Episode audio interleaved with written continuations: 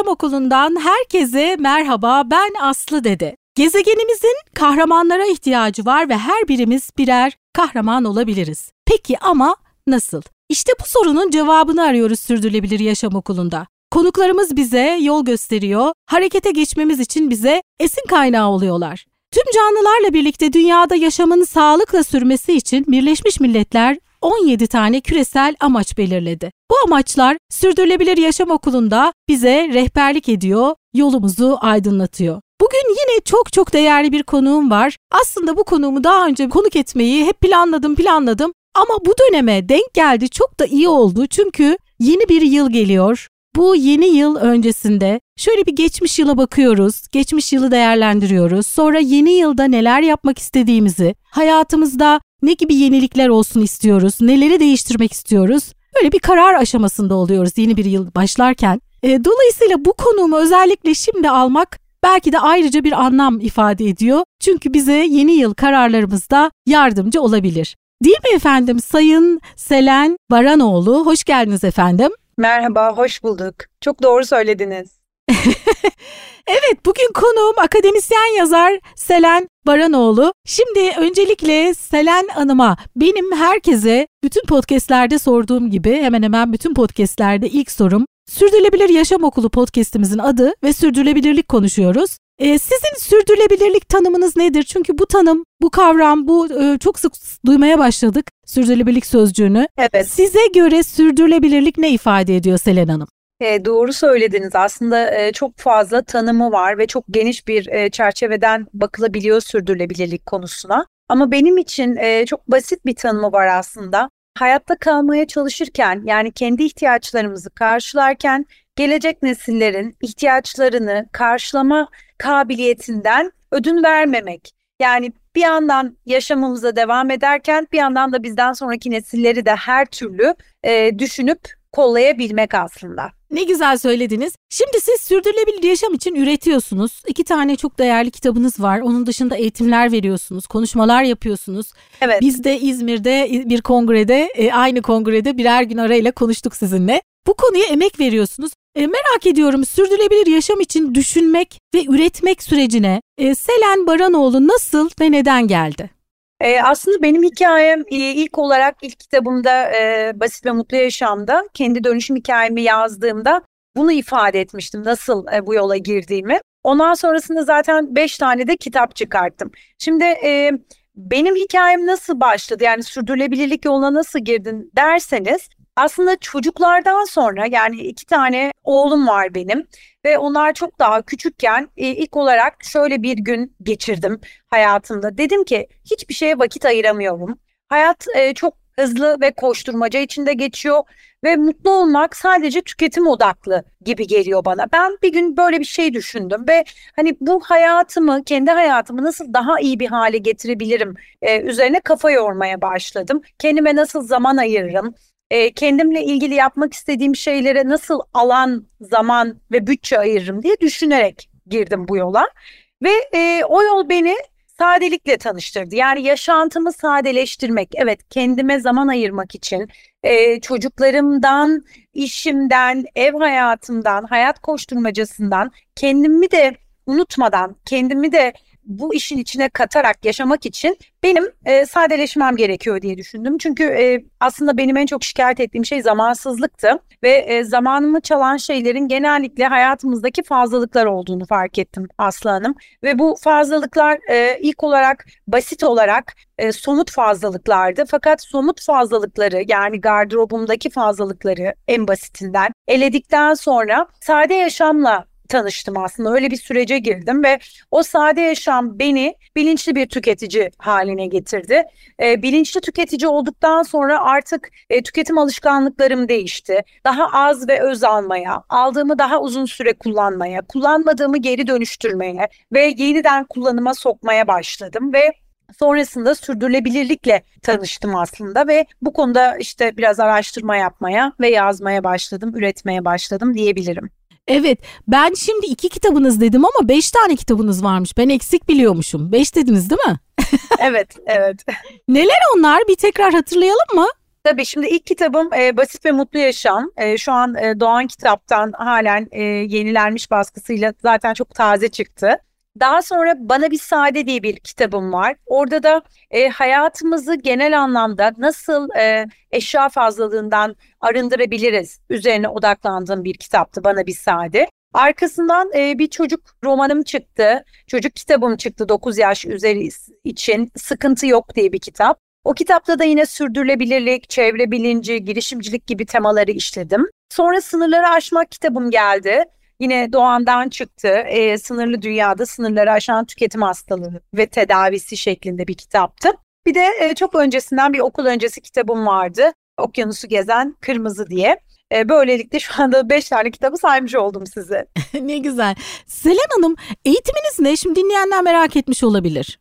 Ben e, ODTÜ Eğitim Fakültesi mezunuyum.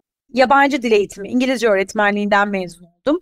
E, sonra hemen akabinde yine ODTÜ'de e, İngiliz Edebiyatı bölümünde yüksek lisansımı bitirdim. E, daha sonra üniversitede çalışmaya başladım ve yani bir 15 yılı geçti 17 yıl oldu neredeyse. Üniversite hayatına yani devam ediyorum bir yandan. E, bir yandan da kitaplar yazıyorum bu şekilde. Ne güzel. Öğrenmeye ve öğrendiklerinizi paylaşmaya devam. Aynen öyle. Şimdi Selen Hanım bugün sadeleşme üzerine konuşuyoruz. Bu kadar çok bilgi akışı ve ayrıntılarla dolu bir dünyada yaşarken iş ve özel yaşamımızda sadeleşmek gerçekten mümkün mü? Gerçekten mümkün. yani e, bunu bizzat kendim yaşadığım için bu kadar iddialı ve net konuşabiliyorum. Ben bunu tecrübe ederek bugün buradayım ve sizinle konuşuyorum aslında. Pek çok insan şöyle düşünüyor maalesef hayatımı sadeleştirmem için özel yaşantımda veya iş hayatımda emekli olmam gerekiyor. Belli bir yaşa gelmem gerekiyor. Bir sahil kasabasına göç etmem gerekiyor diye düşünüyorlar. Çünkü aksi halde iş ve özel hayatında sadeleşmeye gitmek hayat koşturmacasında ve hayatının ortalarında aktif bir insan için çok mümkün değil gibi gözüküyor. Fakat ben bunun tam tersini söylüyorum sadeleşmek için, hayatınızı arındırmak için fazlalıklardan e, emekli olmayı beklemenize veya bir sahil kasabasından ev almanıza gerek yok. Şehir hayatında da koşturmaca içinde de hayatınızı sadeleştirebilirsiniz. Bunun mümkün olduğunu söyleyebilirim size. Ama nasıl olacağını biliyorsanız onu da söyleyeyim. Şimdi biraz sonra soracağım onu. Siz Ankara'da yaşıyorsunuz. Evet şu an Ankara'da. Yoğun olarak Ankara'da yaşıyorsunuz şu anda. Büyük bir şehir. İstanbul her zaman çok kalabalık, çok e, yoğun trafiğiyle e, bilinir. Ankara'da uzun bir zamandır gitmemiştim. En son gittiğimde gördüm ki Ankara'da maşallah gayet bu konuda e, ilerlemiş, İstanbul'a yaklaşmış diyorum. Böyle büyük bir şehirde bile sadeleşmek mümkün. Peki Tabii. şimdi nasıl sadeleşebiliriz soracağım ama sadeleşmek neden bize mutluluk getiriyor? Biz niye sadeleşelim? Çünkü ben e, şuna inanıyorum Aslı Hanım. Bizi hayatta mutsuz, tatminsiz bir insan yapan her şey aslında bizim kendimize uzak kalmamızdan kaynaklanıyor. Yani kendini tanıyan bir insan doğal olarak kendi gerçek ihtiyaçlarını fark eder ve onları gidermek yoluna gider ve onları giderdiğinde de mutlu olur. Bu kadar basit. Fakat hayatımızı biz fazlalıklarla doldurduğumuzda bu eşya fazlalığı olabilir, zihinsel fazlalıklar, yükler olabilir, üzerimize fazladan aldığımız görev ve sorumluluklar olabilir. Bütün bunları üzerimize aldığımızda kendimizle yakınlaşamıyoruz ve o zaman durup şunu düşünemiyoruz. Beni bu hayatta ne mutlu eder? Benim bu hayattaki amacım ne? Ben neye daha fazla vakit ayırarak hayatımı geçirmeliyim? Bunları soramıyoruz bile kendimize. Çünkü hep koşturmakla meşgulüz. Yani bir yandan zihinsel yükler var, sorumluluklar var, trafik var. İşte yani hayat karma çorman ama aslında biraz da biz hayatımızı o hale getiriyoruz. Yani bakın mesela her gün sabah gardırobumuzu açtığımızda tıka basa dolu bir gardırobun önünde durup bu sabah ne giysem diye düşünmek bile hayatı zorlaştırmak aslında. Bunun sadeleşmesi bile en basitinden bir gardırobunuzu bile sadeleştirdiğinizde siz zaman kazanmış olacaksınız. Bu kazandığınız zamanla belki evden kahvaltı yaparak çıkacaksınız. Belki iki satır bir şey okuyacaksınız. Belki bir kahve oku- e, içeceksiniz. Yani e, bütün bunlar e, size zaman açacak, alan açacak. Bu sadece küçük bir basit bir örnekti. Hayatınızı genel anlamda sadeleştirdiğinizde yani e, üzerinize almak istemediğiniz zihinsel yükleri almadığınızda görevlerinizde, sorumluluklarınızda öncelik sıralamasına gidip onları sadeleştirdiğinizde e, tamamen kendi önceliklerinize göre pırıl pırıl bir hayat yaşayacaksınız. Bu da doğal olarak mutluluk getirecektir tabii ki. E, Selen Hanım şimdi böyle dinleyince şey gibi düşünüyor insan. Hani bir 30-40 yıl önce ya da bizim çocukluk dönemimizde aslında bugün sadeleşmek için düşündüğümüz, hedeflediğimiz yaşam biçimleri vardı. İşte dijital yaşam yoktu, bu kadar bilgi akışı yoktu, bu kadar nüfus yoktu, bu kadar fatura yoktu. Birçok ben hep onu örnek veririm. Yani ben çocukken eve bir iki üç tane fatura girerdi. Şimdi bir kere herkesin cep telefonunun ayrıca bir faturası var. Onu bile takip etmeye kalktığınızda o bile büyük bir farklılık yani hani onu örnek alırsak. E, şimdi ama bu demek değil ki biz sadeleştiğimiz zaman 30 yıl önceki gibi yaşayacağız birebir. Yani bugünün koşullarına kendimize uyumlayarak ama aynı zamanda da 30 yıl önceki sade halde de yaşayabilir miyiz sizce? ben zaten aslında bunu anlatıyorum aslında. Çok doğru bu söylediğiniz. Çok da güzel bir noktaya değindiniz. evet bundan bir 30 yıl öncesinde hayat, teknoloji, sosyal medya şimdiki gibi değildi ve birbirimizle bu kadar etkileşimimiz, bu kadar küreselleşmemiz yoktu aslında. Fakat bugünün koşullarında da biraz abartıyoruz. Dolayısıyla şimdi evet hiç bugün e, benim sadelikten kastım kendimizi bir şeylerden mahrum bırakmak veya eski kafa şeklinde yaşamak değil aslında. Sadece sınır koymamız gerekiyor. Yani önceliklerimizi belirlememiz gerekiyor. Benim için uyduruyorum bu hayatta önemli olan şey mesela hobilerime zaman ayırmaksa, e, kendime arada sırada zaman ayırmak, işte bir kitap yazmaksa ben bu kitap yazmak için kendime nasıl zaman ayıracağım? Benim zamanımı neler çalıyor? Sosyal medya çalıyor benim vaktimi. O zaman sosyal medyayı kısıtlamam gerekiyor. Televizyon benim vaktimi çalıyorsa televizyonu sınırlandırmam gerekiyor. Ondan sonra vaktimi çalan şey ya evimdeki e, alan darlığıysa yani sürekli bir eşyalarla onu oradan oraya al, onu oraya koyla uğraşıyorsam o zaman eşyalarımı sadeleştirmem. Daha yalın bir evde yaşamam gerekiyor. Daha yalın bir gardıropla yaşamam gerekiyor. E böyle olursa da eşyanın yükünü taşımak istemiyorum ben. Gereksiz başkalarının hayatını izleyerek zihnimi doldurmak istemiyorum. E bunların eğer ben bunları sınırlandırırsam bu bir sadeleşmedir zaten. Hem yani hayatımdan çıkartmıyorum fakat kasıtlı yaşamak benim için bu çok önemli bir ifade. Kasıtlı yaşamam gerekiyor. Yani rüzgar beni nereden, rüzgar nereden eserse oraya e, savrulmak değil. E, önceliklerimi fark ederek bilinçli yaşamak aslında. İstediğimde bir sosyal medyada saatlerimi geçirebilirim ama istemediğimde de bunu fark edip o gün onu kapatabilmeliyim mesela. Bunu aslında ben söylemeye çalışıyorum sadelik derken. Farkında olmamız gerekiyor. Neye ne kadar zaman, alan ve para harcadığımızın farkında olmamız gerekiyor ve hayatımızı yönetmemiz gerekiyor. Heh, demek yani önemli olan burada kontrolün bizim elimizde olması. evet aslında öyle. Yani. yani çok kontrolcülükten söz etmiyorum ama hani e, teknoloji ve sosyal medya e, ve belki diğer birçok kişi e, dikkatimizi alabilir, bizim zamanımızı, alanımızı alabilir. E, o onu mümkün olduğu kadar kendi kontrolümüzde tutmaya çalışmak, sınırları koyabilmek ve planlamak belki de değil mi? Aynen öyle yani e, bu dediğiniz gibi çok fazla bir kontrolcülükten bahsetmiyorum. Hayat ben zaten bunu savunan bir insanım. Hep e, söylüyorum hayat e, hep beklenmedik şeyler başımıza getirebilir. Biz planlar yaparız fakat bunu işte algımızı birazcık açık tutmak ve evet başımıza ne gelirse gelsin bir yerlerden devam edebiliriz. Yeter ki ya ben saldım kendimi artık hani bıraktım hayat böyle düzen böyle hiçbir şey değişmez demek yerine hayır nereden yakalarsam kürekleri oradan yoluma devam etmeliyim çabalamalıyım. Ben bu kelimeyi çok seviyorum durma çabala ifadem var benim bir tane. E, hayat e, kendi önceliklerimiz için e, çabalamak aslında ve bu çabayı ben hayatın zorluğu olarak görmüyorum. Tam aksine bu çabayı gösterenler için hayat çok basit, çok sade. E, ama bu çabayı göstermeyenler maalesef şey içinde kayboluyor. Bu çarkın içinde kayboluyorlar ve hayatı çok ıskalıyorlar diye düşünüyorum.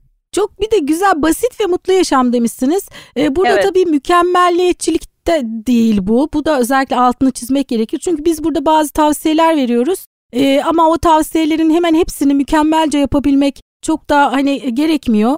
Ee, nasıl ilerleyebiliyorsak kendi bünyemize ne uygunsa e, biz kendimizi zorlamadan değil mi mutluluğumuzu e, zorlamadan çok da fazla mükemmelliyet, mükemmelliyetçi olmadan çünkü ben yıllardır bu konuları konuşuyorum. Ee, işte organik beslenmeyle başladık yıllar önce konuşmaya. Hani böyle fazlasıyla mükemmel düşündüğünüzde bu sefer mutsuzlaşma e, durumu da oluyor. Yani ona dikkat edeyim, buna dikkat edeyim derken o, o ayarı da iyi bilmek lazım herhalde değil mi? Evet benim zaten Basit ve Mutlu Yaşam kitabımdaki başlıklardan biri mükemmelliyetçilikten vazgeçtir.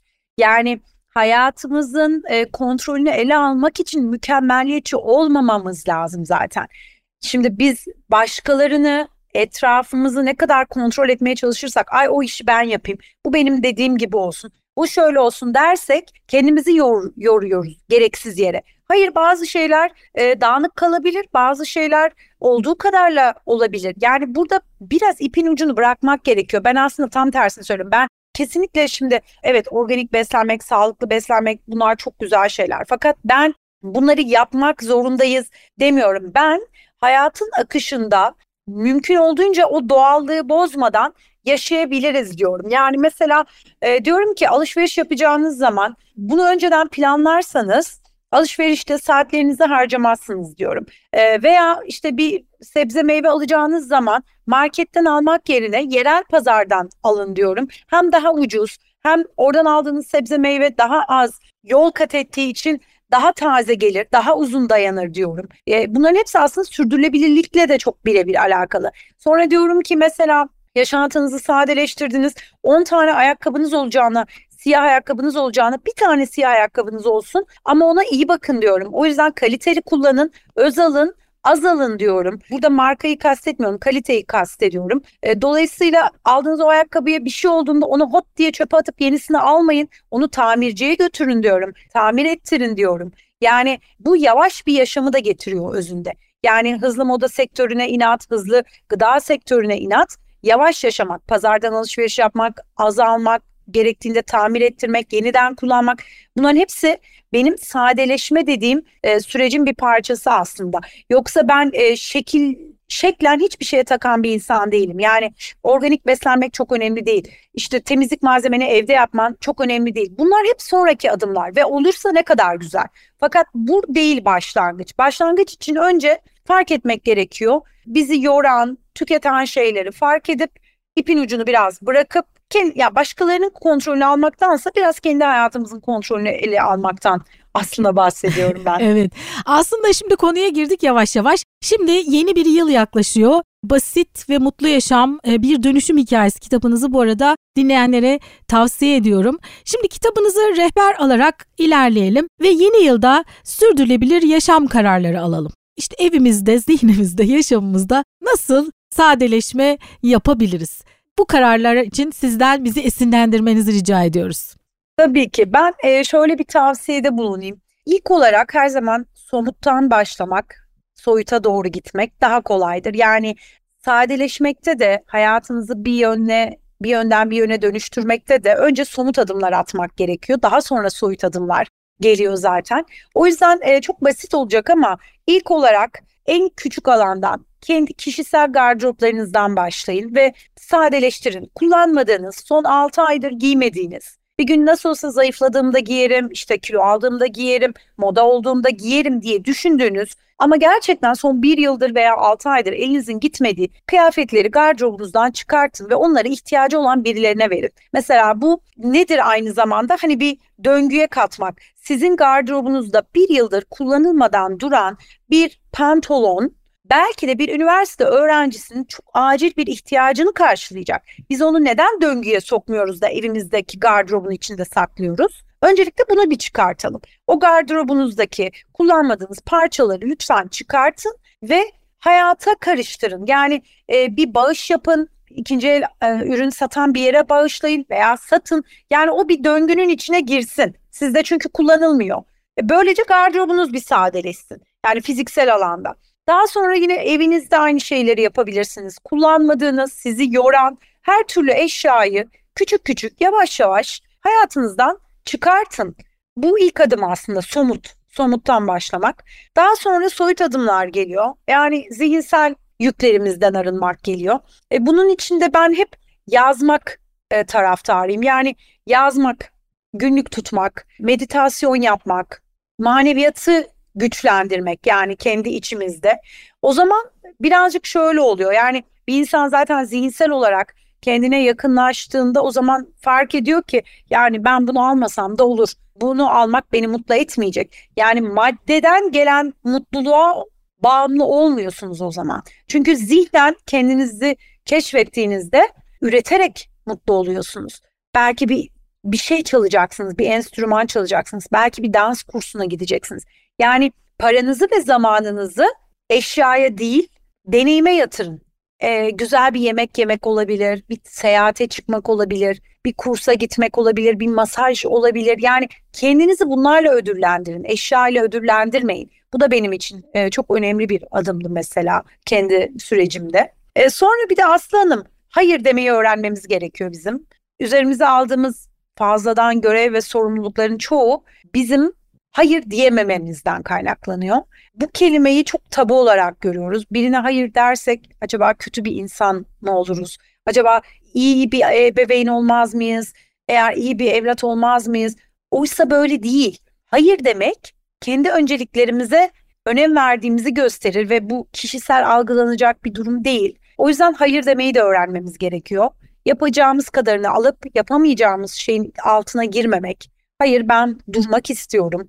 Hayır ben bunu yapamam. Hayır bu benim için yeterli diyebilmemiz gerekiyor diye düşünüyorum. Bu hayır konusu biraz ilginç. Şimdi ben de yıllar önce e, 1996'da Amerika'da bir Amerikan ailesiyle bir yıl yaşadım. İlk gittiğimde bana şey demişlerdi. Şimdi bizim Türk tanıdıklarımız var. E, sizin kültürünüzde bir şey ister misin diye sorduğunda hayır e, dediğinde biz hani bunu hayır olarak algılarız. Ama siz siz e, bir şey istediğiniz zaman birkaç defa üstelemeniz gerektiğini bize söylediler. Yani bize sen bir şey istediğin zaman gerçekten istiyor musun, istemiyor musun? Evet de hayırı net söyle diye özellikle belirt demişlerdi. Bizim evet. kültürümüzde bu evet hayır konusu yani işte hemen hayır dememek ya da hemen evet dememek. Bu evet ve hayır konusunda bizim kültürümüzde biraz bir şey var galiba değil mi? Hani ayıp olur e, hayır dersem evet. mesela ya da İstek ya şöyle öğretilmiş bize isteklerimizi net bir şekilde ifade etmenin kabalık olduğunu düşünüyoruz. Fakat e, ben bunun böyle olduğunu düşünmüyorum. Net bir şekilde hatta net olmak bence daha fazla nezaket benim için. Karşımdakini oyalamamak, e, onun zamanına, onun bana sorduğu e, teklife onu oyalamadan cevap vermek bence daha nezaketli bir davranış. Sadece burada tavır önemli. Bizde biraz kültürden gelen bir şey var. Yani e, aslında hayır istemiyorum, teşekkür ederimse hayırdır bu. E, evet bir parça alırım, evet lütfen bu da evettir. Yani bu biraz öğrenilmiş bir şey ama bence artık yeni nesil bu konuda biraz daha iyi diye görüyorum. Yani ben üniversitede ders verdiğim için o süreci de çok iyi biliyorum. Yani 15 yıl öncesinden söyleyebilirim ki sınıfta öğrenciler de artık daha net ifade edebiliyorlar kendilerine, daha kendilerine güvenli. Tabii bunu saygısızlıkla karıştırmamak gerekiyor. Yani e, birine hayır derken e, tavrımız ve tarzımız çok önemli. Hani bir laf vardır ya ne dediğimiz değil nasıl dediğimiz önemli. O yüzden bazen birine iyi bir şey söylersin ama o kadar kötü bir tarzda söylersin ki bunun anlamı bambaşkadır. Bazen de olumsuz gibi algılanacak bir ifade kullanırsın ama bunu nezaketle dile getirdiğin zaman karşı taraf bunun aslında senin bir tercih olduğunu, tercihin olduğunu çok net anlayabilir. Çok güzel, harika. Peki şimdi biz hep sürdürülebilir yaşam kültürü oluşturmak gerekiyor diye e, söylüyoruz. Buna da bütünsel e, yaklaşmak gerektiğini düşünüyoruz. Aslında bizim belki de bu 30-40 yıl önce aslında biz çok da uzak değiliz buna. E, bizler hatırlıyoruz. Bizim büyüklerimiz, bizim e, işte anneannelerimiz, babaannelerimiz, dedelerimizin e, yaptığı pek çok şeyi belki hatırlasak, bugüne adapte etsek e, sürdürülebilir yaşam kültürüne bir katkısı olacak. Sizce sürdürülebilir yaşam kültürünü nasıl oluşturabiliriz? Çünkü bunun bir yaşam kültürü haline gelmesi lazım. Gerçekten değişim ve dönüşümün yaşanabilmesi için. Evet, doğru söylüyorsunuz. E, bence ilk olarak bilinçlendirerek bu adımı atmamız gerekiyor. Yani insanlara sürdürülebilirlik kavramı bugün hala çok mesafeli insanların durduğu bir kavram. Çok e, böyle e, karışık bir kavram gibi gözüküyor. Oysa ki sürdürülebilirlik aslında e, eldekini kullanılabileceğimiz kadar kullanmaya devam etmek bir taraftan da. Ondan sonra yani bizim evet biraz şu eskilerin e, deyimiyle hani bereketli yaşamak, ondan sonra e, geri dönüştürmek, eldekini kullanmak, paylaşmak, tamir ettirmek, yeniden kullanıma, yeniden döngüye sokmak. Bunların hepsi aslında bilinçli tüketmek. Bunların hepsi sürdürülebilir bir yaşamın koşulları ve zaten siz bireysel olarak böyle bir hayata geçtiğinizde otomatikman sürdürülebilirliğin o diğer ayaklarına da önem vermiş oluyorsunuz. Çünkü öyle bir insan haline dönüşüyorsunuz. Bunu önemsiyorsunuz. Yani e, bir firmanın çocuk işçi çalıştırıp çalıştırmaması yani ben bu basit ve mutlu yaşam yoluna girmeden önce benim için çok önemli değil, çok dikkat etmediğim bir şeydi. Fakat artık bir kıyafet bile satın alırken e, o firmanın e, hangi koşullarda üretim yaptığını gözetiyorum ve buna göre alışveriş yapıyorum. Pek çok yerden artık alışveriş yapmıyorum. Çok belli yerler var ürün satın aldım. Oraları tercih ediyorum. Neden? Çünkü doğal olarak böyle bir sürece girdim. Çünkü benim hayatımda önem verdiğim şeyler değişti. E, dolayısıyla ilk olarak bence bilinçlendirmek gerekiyor ve Aslı Hanım bunu birazcık da e, basit bir dille anlatmak gerekiyor. Yani meseleleri karmaşıklaştırdıkça e, sürdürülebilirlik hep böyle şöyle bir kavram e, olarak algılanıyor. Hükümetlerin konuşması gereken bir kavram. Hep böyle Birleşmiş Milletler'in zirvelerde konuştuğu bir kavram sürdürülebilirlik. Bize ne ki diyor insanlar yani biz bireyiz burada.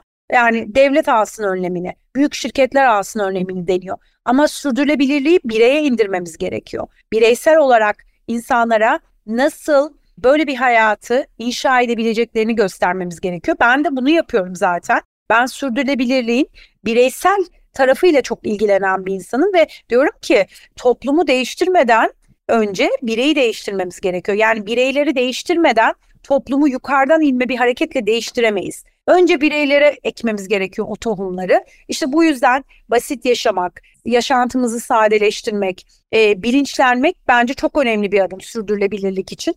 Ben her yerde bunu söylüyorum inanın. Yani önce ihtiyacımız kadar tüketmeyi öğrenmemiz gerekiyor. Sürdürülebilirliğin en önemli ve ilk adımı bence bu. Çok güzel söylediniz. Gerçekten sürdürülebilirlik kavramı aslında hayattan çok da uzak bir kavram değil. Ee, ben de dönem dönem Süper FM'de e, Doğan Can'a konuk oluyorum. Hafta içi her gün yayınlanan bir program var sabah kuşağında. Bir keresinde bana şöyle demişti. Aa ben şimdi anladım sürdürülebilirliği. Allah bugünümüzü aratmasın. Sürdürülebilirlik bu demek demişti. Evet. Dedim evet dedim gerçekten öyle. İşte Allah bugünümüzü aratmasın diye bizim yapmamız gerekenler e, sürdürülebilirlik. Aslında hani böyle çok e, hayattan uzak şeyler değil. Şimdi sizin sürdürülebilirlik e, sürecinizde değiştirdiğiniz yaşam alışkanlıklarınız var. Birkaç tanesinden zaten e, bazılarından söz ettiniz burada. Bu alışkanlıklara biraz daha girelim istiyorum. Bir de e, siz e, çocuklarım olduktan sonra bu dönüşümü e, yaşamaya başladım. E, bakış açım değişti dediniz. Sonrasında e, sizin bu sürdürülebilir yaşam alışkanlıklarınıza çocukların babaları nasıl, eşiniz nasıl tepki gösterdi? Ve çocuklar e, bu yaşam alışkanlıklarına nasıl tepki gösteriyor ya da belki onlar size örnek oluyor bilemiyorum. Çevrenizden ne gibi tepkiler aldınız onları da merak ediyorum. Hem bize isim kaynağı olsun hem de biz bunlara başlarsak nelerle karşılaşacağız belki bir de onu biraz görmüş oluruz. Tabii şöyle aslında hani ilk olarak e, mesela e, eş kısmından başlayayım. E, zaten hani benim eşim böyle çok fazla tüketim meraklısı, işte alışveriş meraklısı bir insan öyle mizaçta biri hiçbir zaman değildi açıkçası. E, onun sadece şöyle bir huyu vardı. İşte e, biriktirmek, atmamak gibi bir huydu. Fakat ben e, kendi hayatımı sadeleştirmeye başladığımda, kendi alanımda gereksizleri elediğimde e, hani karşı taraf şöyle diyor. Aman Allah'ım sıra yavaş yavaş bana da geliyor diyor. Ondan sonra e, fakat şey yapıyor belki, belki de o öyle yaptı ama bana sıra gelmeden ben kendim eleyim dedi ve eyledi bilemiyorum artık. ama e, ya tabii ki onunla da konuştuk. Yani şöyle bir şey var, siz bir evde mesela bir şey yapıyorsunuz ama o sizi çok olumlu etkiliyor. Daha güler yüzlü, daha hoşgörülü oluyorsunuz. Oturup sohbet ediyorsunuz. Ya bak bu bize bunu kattı. Bak buna zaman kaldı. Bak bugün de bunu yaptım deyince ya zaten karşı taraf buna karşı çıkmıyor. Hani e, şey değil.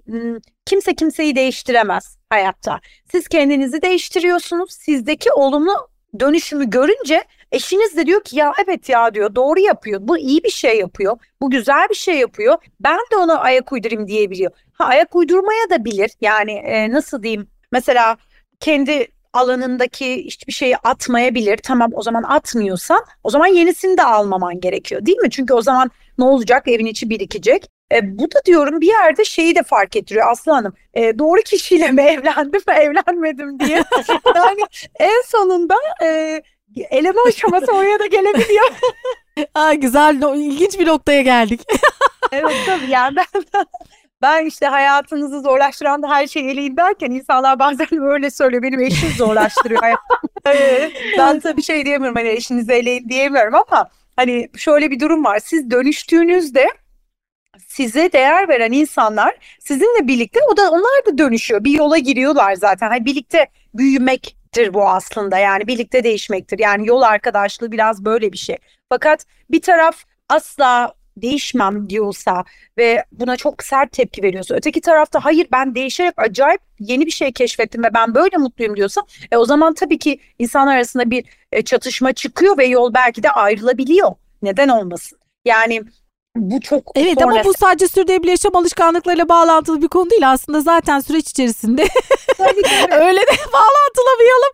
Ee, zaten hani süreç içerisinde eğer e, dönüşüme değişime açık bir kişiysek farklılaşıyor insanlar. Dostluklarda Aynen. da bu böyle, e, pek çok konuda bu böyle. Bazı kişiler değişime daha açık, dönüşüme daha açık ve Tabii. hayatında sürekli son ben hep şöyle söylüyorum. Ben sürekli değişiyorum. Eğer değişmezsem hayatım bitmiş demektir. Tabii. Çünkü hep sürekli öğreniyorum. Öğrendiğim zaman da eski kişi olmuyorum zaten. yani e, son son nefese kadar öğreniyoruz. Öyle Tabii düşünüyorum öyle. ben ve değişiyoruz. Yani en iyi versiyonumuza ulaşmak için. Tabii yani hani hayat zaten bir dönüşüm süreci. Hep her an değişiyoruz. Yani burada da ben şeyi söylüyorum. Biz ancak kendimizi değiştirecek güçteyiz. Kimse kimseyi zorla değiştiremez. Kimse kimseyi zorla bir şeye mecbur edemez. Ee, ancak bu iletişimle olur. Açık iletişim, e, gönüllülükle olur. Karşı taraf gönüllüdür. İki taraf bir şeyin daha iyi olmasına gönüllüdür. O zaman bu süreç aile içinde çok yapıcı bir şekilde ilerliyor. Ben de öyle oldu. E, çocuklarıma gelince çocuklarım sanırım böyle bir hayatın içine doğdular ve inanın Hani e, sofradaki muhabbet, evdeki muhabbet o kadar böyle ki mesela bana bir şey al dediğinde çocuklarım diyorum ki alamayız. Ama hiçbir zaman şöyle demedim. İşte bu çok pahalı. Şu an e, paramız yok. E, bunu alamayız demedim. E, dedim ki senin buna ihtiyacın yok şu an dedim. Yani sen buna gerçekten ihtiyacın var mı? Bak elinde çok bir benzeri var ve hala onu kullanıyorsun. Bunu aldığımızda onu kullanmayacaksın dedim. Onu kullan.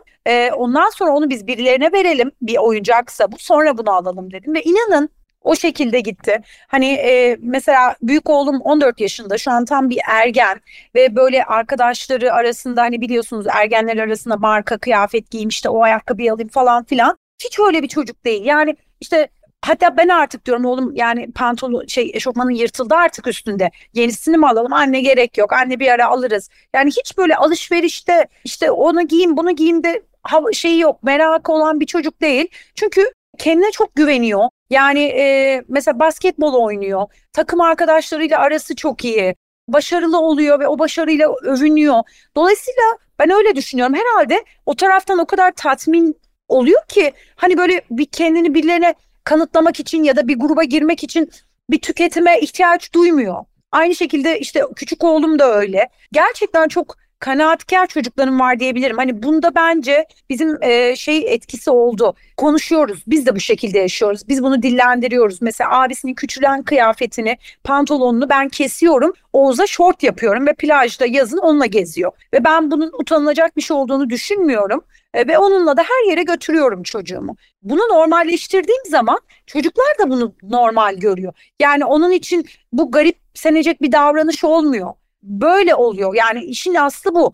Kendimiz e, değiştiğimizde ve tercihlerimizi biz çocuklarımızla konuştuğumuzda onlar da bunu anlıyor. Tabii ki bu demek değil ki hani onları bir şeyden mahrum bırakıyorum. Hayır elbette her şeyin e, bir anne bir baba olarak hepimiz çocuklarımız için her şeyin en iyisini öncelikle alıyoruz, kullanıyoruz. E, ama çocuklara da şunu bence e, söylememiz gerekiyor sınırlarını bilmeleri gerekiyor. Yani sınırsızlık içinde büyüyen bir çocuğun ben iyi bir yetişkin olacağını da düşünmüyorum açıkçası. Kendini mutlu etmeyi bilen bir yetişkin olacağını düşünmüyorum. Birazcık e, hayal gücü gerekiyor hayal gücünün olması için de birazcık yokluk gerekiyor galiba. Evet yokluğu bilelim ki e, bolluk geldiği zaman da kıymetini bilelim değil mi? tabii tabii kesinlikle öyle. Evet, çok güzel anlattınız. Aslında tabii e, örnek olmak birincisi öyle algıladım e, söylediklerinizden. İkincisi de bir değişiklik yaşayacağımız zaman bunun bize faydasını eğer dillendirirsek ya da siz e, bunun faydasını e, gördüğünüz zaman bunu örnek olarak anlatırsanız dolayısıyla faydayı gördükleri zaman onlar da çevrenizdeki kişiler de bu yola adım atacaklardır diye düşünüyorum. Peki bu podcast kaydının sonuna geldik. Yeni bir yıl bize neler söylemek istersiniz yeni yıl için? dilekleriniz neler? Yeni yılda e, ben hep önce sağlık diyorum her zaman. E, hep herkes için yani ağzımızın tadı bozulmasın. E, sağlığımızdan olmayalım. O her zaman herkes için ilk dileğim. Ama onun dışında yani hem bireysel olarak hepimiz için hem de ülkece e, gerçekten ferah böyle e, bereket içinde sevgiyle geçirdiğimiz bir yıl olsun istiyorum. Yani sevgi ve bereket diliyorum ben. Çok teşekkür ediyorum sağ olun. Ben de yıllar önce bir radyo programımda söylediğim bir söz vardı o geldi aklıma. Herkese diyorum ki lütfen sevgi cesaret ister. Lütfen bu yıl hepimiz cesur olalım ve sevgiyi seçelim. Ee, güzel sevgi dolu cesurca bir yıl olsun diyorum. Çok teşekkür ediyorum Selen Hanım paylaşımlarınız için. Ben teşekkür ediyorum. Çok keyifli bir sohbetti. Ee, iyi ki katıldım. İnşallah bir daha yüz yüze yaparız. İnşallah evet bugün online aldık kaydı bir sonrakinde sizi stüdyoya bekliyoruz. E, seneye artık diyoruz hani klasik şeyimizi de yapalım seneye görüşelim. Bir bölümün daha sonuna geldik bize nasıl ulaşabilirsiniz? Sosyal medyadan Sürdürülebilir Yaşam Okulu yazarak ya da sürdürülebiliryaşamokulu.com adresinden bize ulaşmanız mümkün. Ben Aslı Dede bir sonraki bölümde buluşmak üzere demeden önce başta ne söylemiştik? Tüm canlılarla birlikte dünyada yaşamın sağlıkla sürmesi için gezegenimizin kahramanlara ihtiyacı var. Ve o kahraman sen olabilirsin. Harekete geç.